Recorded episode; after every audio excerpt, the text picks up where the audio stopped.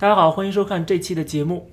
在前几期呢，我讲到了美国大选的进展情况啊，并且呢，给出了我的看法。那么很多的观众啊，表示非常的不满，呃，但是呢，表示不满之余呢，很多人呢，并没有理解我所讲的，而是完全根据现实的状况来进行的客观分析啊，就是觉得我只是一味追求正确，而忽略了大家的感受和大家的这个心情。这个确实是有时候，呃，有时候这两者难以兼顾啊，就是你要去讲一些。呃，客观的分析的时候，呃，难免你必须要把你的感情因素排除在外，你才能更准确的、更呃接地气的来看这个现实啊。但是呢，就是很多人比较情绪啊，因为现在确实我也上次讲了，是一个很情绪化的时代啊，而且观众看这个节目，很多人也是带着情绪来看的。就像我有家人啊，也是。对此不予理解啊，比如说我的家人就说了，说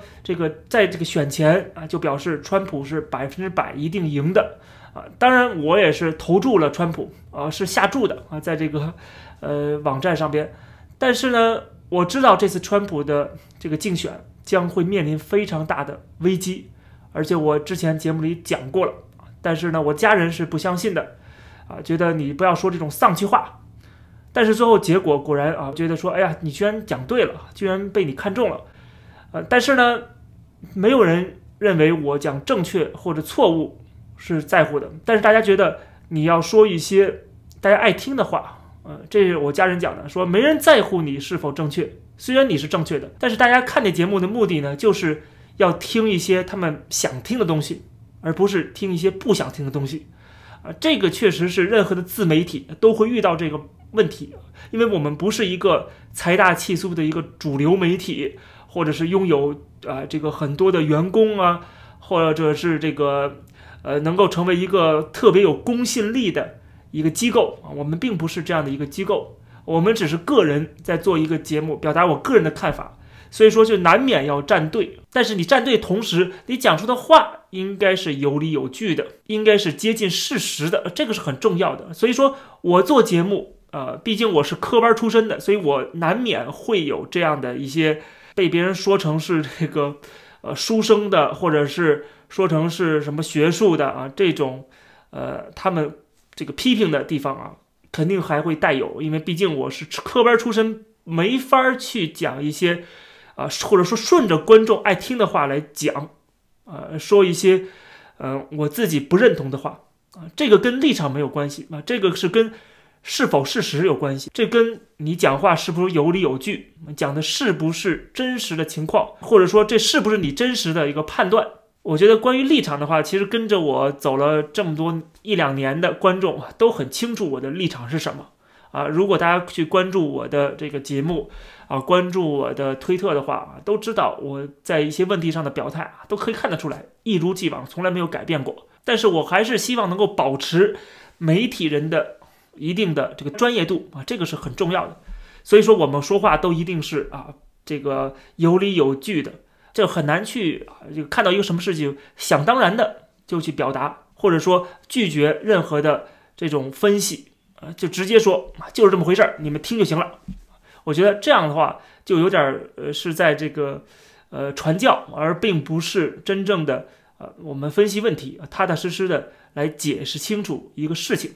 所以说，这个是我的一个看法啊。我先在这期节目里边跟大家聊聊。大家如果关注我这个节目的话啊，应该也需要知道我的态度是什么。我做节目的态度是，这个频道的一个宗旨是什么？这个是很重要的。那任何的一个节目频道都是有灵魂的。这每个节目都是有灵魂的，那么我们的这个宗旨就是这个。那可能其他的自媒体的宗旨是别的啊，有其他的灵魂，其他的这个信仰啊，这都不一样的。每个人都有自己的优势，每个人都有自己的特点，这个也不用相互比较。总之啊，这个是我做节目的一个基本态度，就是说大家如果想听到一些比较合理的分析啊，比较准确的判断，并且在立场方面也是跟大家是一致的。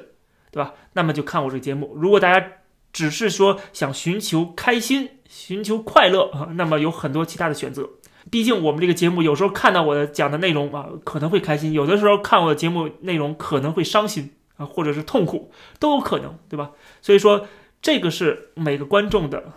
自己的他们的心情，因为在我的这个优先事项当中，可能是保持一个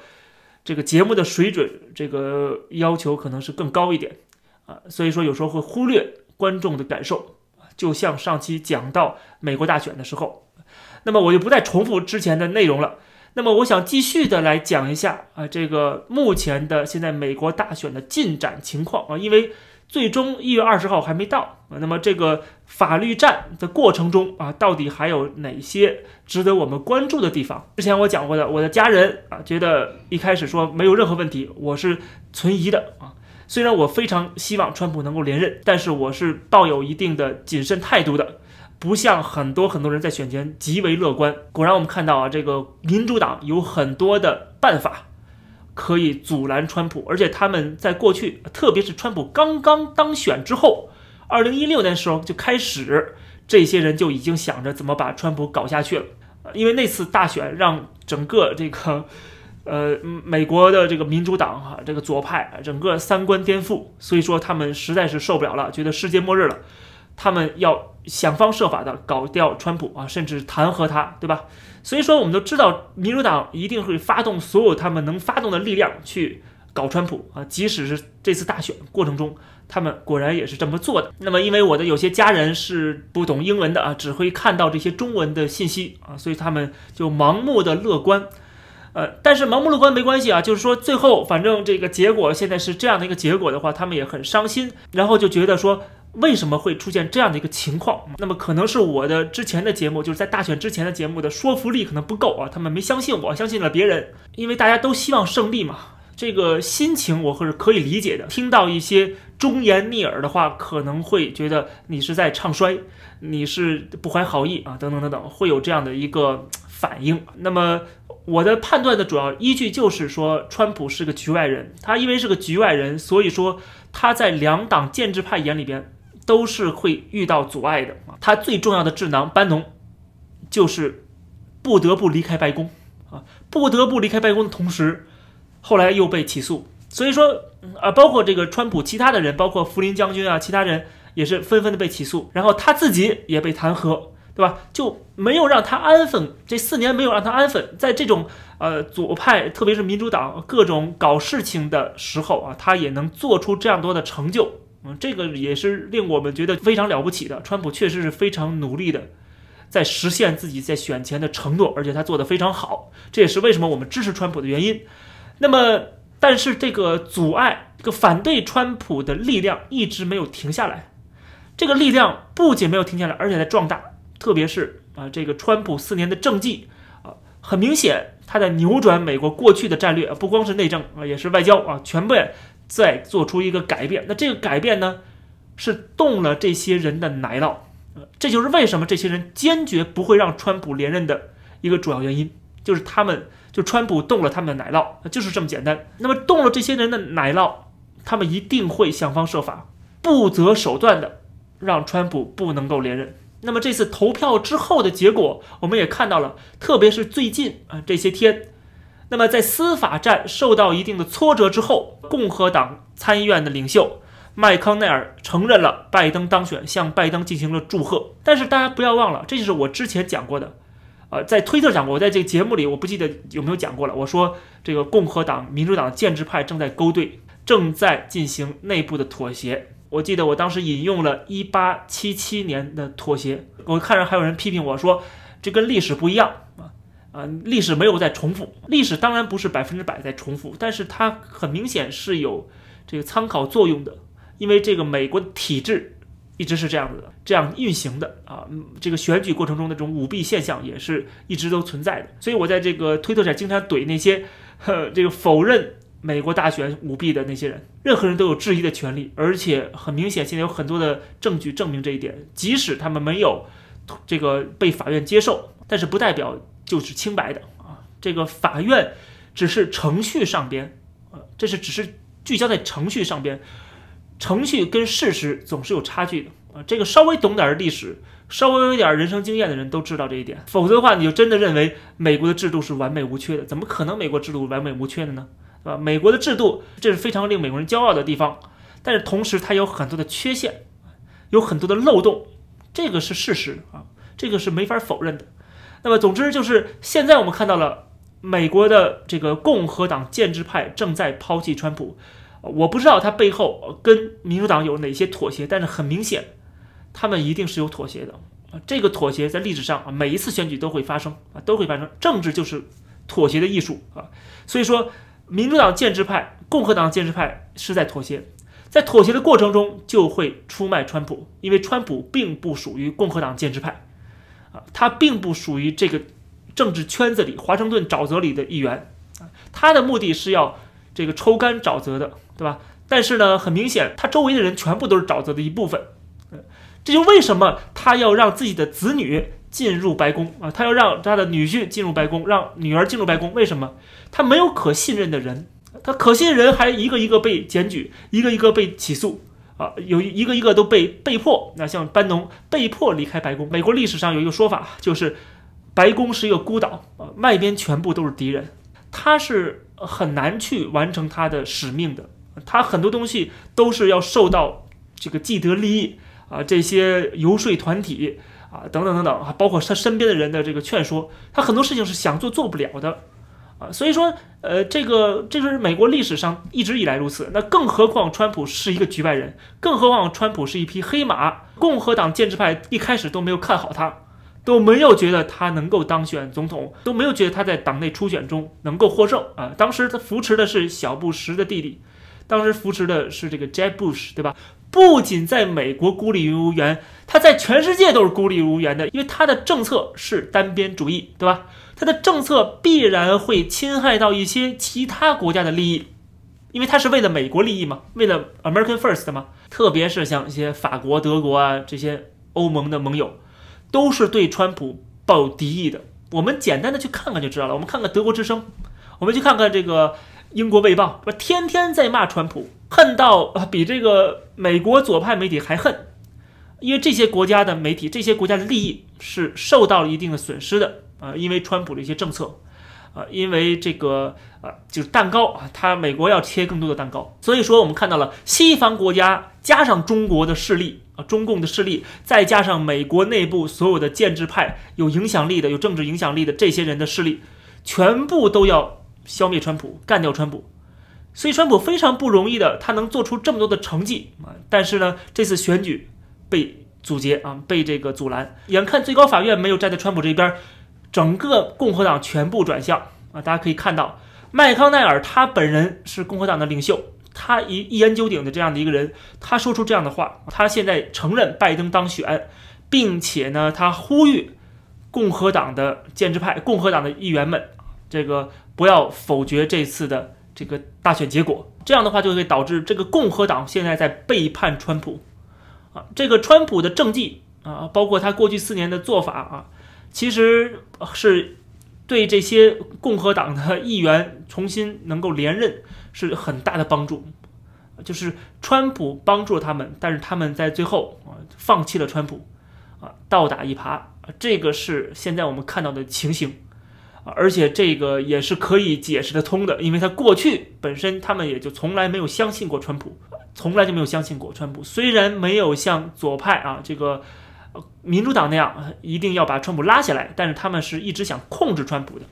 啊，他想把川普围在他们的这个牢笼之中的啊，怕他做出一些出格的行为啊，会伤害共和党的利益，以及伤害他们未来跟民主党进行勾兑和。进行这个妥协的权利的这样的影响啊，这个是他们害怕川普有这样的影响，呃，但是实际上今天我们看到了川普的影响力还是巨大的，这是我之前节目也讲到了。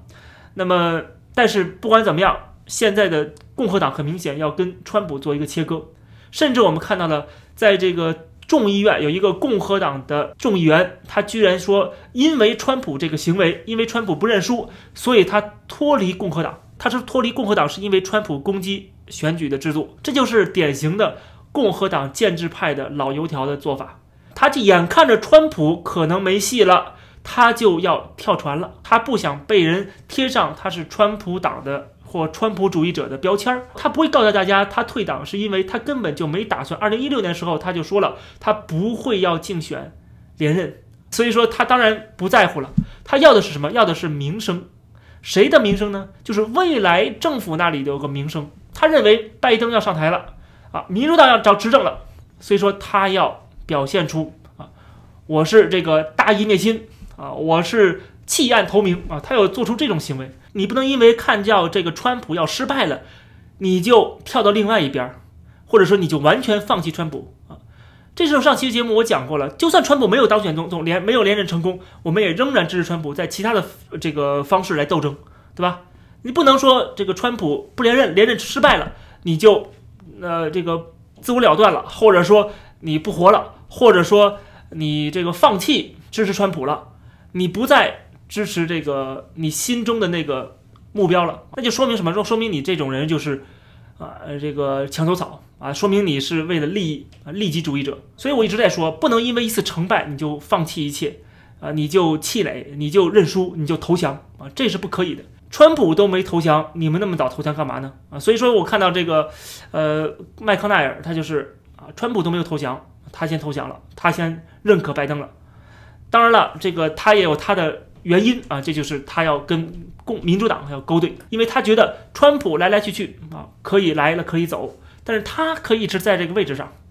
所以说他要照顾到未来我怎么跟民主党合作啊，所以说他现在就要承认川拜登。那么到底川普在这个司法框架之内啊，还有哪些途径啊？我们来看一下啊，就是在这个程序上面还没有走完，他还有几个办法，其中一个就是我们都看到了，争议州他们选出了自己的选举人团，因为这个议会是由共和党控制的。这个在我之前那个投票刚刚结束的时候我讲过了，对吧？就是有几个办法，其中我这个每个都说到了。那么今天走到这一步了，就是说有一些的这个争议州，他们的共和党议会选出自己的选举人团来投票，对吧？这个是一个姿态。首先，他是可以这么做的。实际上，在一九六零年，民主党曾经就这么做过啊，就曾经就做过。这个票还没开出来，他就选出自己的选举人团了。民主党曾经做过这种事情。那么这次的共和党也是在这几个争议州，他们选出自己的选举人团啊，投川普。虽然呢，目前这些这个投票没有被认可，没有被这个州务卿认可，但是呢，这是一个姿态，就是说，在议会那边，如果一旦啊，一旦这个拜登这边的选票啊，选举人团的选票不被认可的话，那么这些选票就会被认可啊，这些选票就是可以计数了。那么计上这个数，川普就赢了。所以说呢，这个是选举人团的一个做法。然后再看议会，议会如何来。否决拜登这个选票，或者否决这次的这个各州的这个选举人团，那么就需要什么呢？需要众议院跟参议院都有人站出来反对。如果众议院、参议院都有呃这个共和党的议员站出来反对的话，那么就可以进行讨论，那就可能要这把这个程序拉长，拉长之后呢，就要进行一个表决。那么这个表决到今天为止还是未知数。就仍然在理论上是有可能性的，就是这个参议院跟众议院表决，看到底这个啊选举人团他的这个投票是不是能够被认可。如果一旦投票没有通过，这个不被认可的话，那么这时候在争议州的这些共和党议会推出的选举人团的票就能够算数了啊。所以说这个仍然是一个未知数啊，我们可以再等待一下，看一下结果。只要在一月六号这一天，拜登的选举人团的票被认可的票，呃，一定要加这个定语啊，被认可的票是低于二百七十张票的话，那就有意思了啊，那就川普的这个翻盘的机会就非常之大了。虽然这个目前看来，按照我们之前的判断和现实的情况啊，这种可能性仍然是低于百分之五十的，但是啊。这个大家还可以期待一下，毕竟很多人是希望我讲一些能够让大家鼓气的话啊，说我老说这些丧气话啊，说一些这个让大家觉得不开心的话啊。那么，如果想让大家开心一点的话，我就告诉大家有这样的一个途径，就是在这个程序范围内是有这样的途径的。那么，在司法战阶段，同样的，我们都知道这个司法战也没有结束，所以说在未来的这半个月啊，或者说呃接近一个月的这个期间。川普的这些司法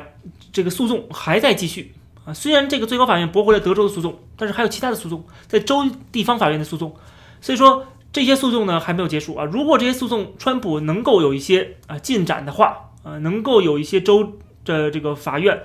是倾向于川普的啊，认可这个这次的选举有大规模舞弊现象的话啊，那么后面就更好办了啊，有这个司法的这个裁决，那么就更有可能否决拜登的选举人团的票了啊。那么这个现在这个支持川普的这些票已经投的这些票就会被计算进去，所以说我们还需要再继续的等待一下。最后最后呢，我知道现在网上还有一些呃说法。就是认为这次的大选是违宪的，那么就要川普来，呃，进行一个就是军管。那么这种说法，呃，当然了，呃，是有些人在理论上是可行的，在实际操作过程中，还是那句话，就是川普他现在是，啊，这个围困愁城啊，他的这个周围的人几乎都不是他的亲信，那都不能够得到信任的。很多人几乎都是，哪怕是在表面上支持川普的人，都是建制派啊。所以说，这个川普自己的这个势力能不能足以去挑战共和党、民主党的建制派啊，甚至是发动军队啊？这个是在理论上可行，在实际操作中可行性并不大啊。所以说，这个是我觉得，呃，如果是问我啊，你要问我这个未来的一个预测的话。我认为这并不是一个可行的方案啊，因为这样做的话，不仅是不可行的，就算你真的能够发动一些人啊，占领的这个华盛顿，那又怎么样呢？啊，这个军队是不是听总统的？这个是很有疑问的事情啊。虽然他现在在更换国防部长怎么样的，但是大家想想，川普最后也只能是干四年，对不对？他也只能是最后再干四年。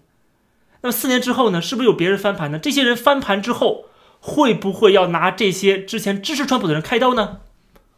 他总有一个结束，川普不可能永久执政下去，对吧？他不可能像习近平一样。所以说，这问题就在这儿啊。所以这些人他要掂量掂量自己的职业前途、政治前途啊。所以说，我不认为啊，这个在共和党、民主党的建制派全部反对的情况下，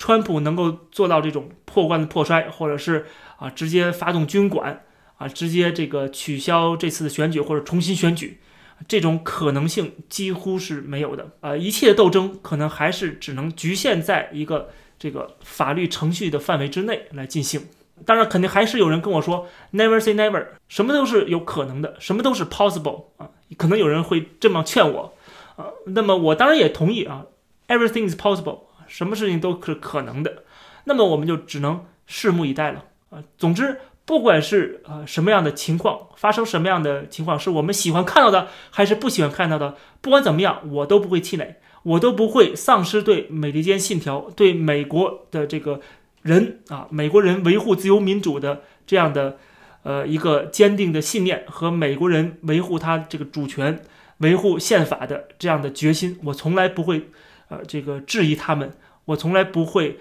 对美国、对美国人、对美国的。体制失去信心，我希望我们的观众也不要失去信心。不管遇到什么样的困难，我们都不能丧失信念。